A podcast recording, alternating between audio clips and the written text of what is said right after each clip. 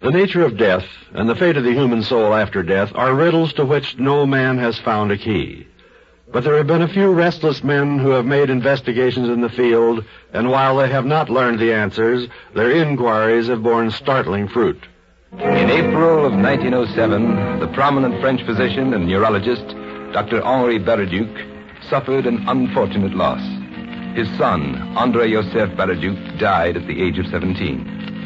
On the day after the funeral, Monsieur Charles Vinot, a close friend of the family, came to pay his respects. I know how futile words are at a time like this. It was kind of you to come, Charles. You were with Andre when he died, Marie. Oh, Charles. Why, my dear, I am sorry. It was a stupid question. No, no, it was not stupid at all. Charles, I was not with Andre when he died. Henri would not let me be. What? He kept me out of the room. During the last few hours, he was in there alone with Andre. You see, when Andre went in for the last time, he took a camera with him.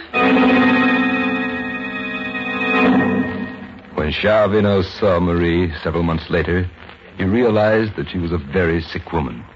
And a month later, Vinot received word that her condition was critical. He went at once to the Baraduc house. I'd rather you wouldn't come in, Vinot. Marie is dying. Good Lord. I want to speak to her, Henri. I asked you not to come in. Yes, I know. Will but you have the decency to permit me to be alone with my wife at the moment of her death? Why, Henri? For the same reason that you wanted to be alone with your son? Are you perhaps planning to set up your camera near the deathbed? Oh, you know about that, do you? Well, yes, since you inquire. Yes, that's exactly what I'm planning. The following day, the newspapers carried the report of the death of Madame Marie Baraduc. Charles Vinot returned to the Baraduc home. He bluntly denounced the doctor as a heartless and inhuman monster. I'm a scientist, Vinot. I wanted a visual record of what happens to the body at the moment of death. And then he handed his friend a series of pictures, explaining that he had used specially sensitized plates. Vinot stared at them in amazement and disbelief. Mon Dieu, it it looks like a like a sort of misty ball rising from her body. And so it is. If you look here, you'll notice that three such balls appeared. They coalesced into a single globe. It remained attached to the body by a cord, a luminous cord. And then, at this point, the cord broke, and the globe floated away. I may be an inhuman monster, Charles, but I think you'll agree that I've made a rather significant discovery. Charles Vinot may have agreed, but the world did not.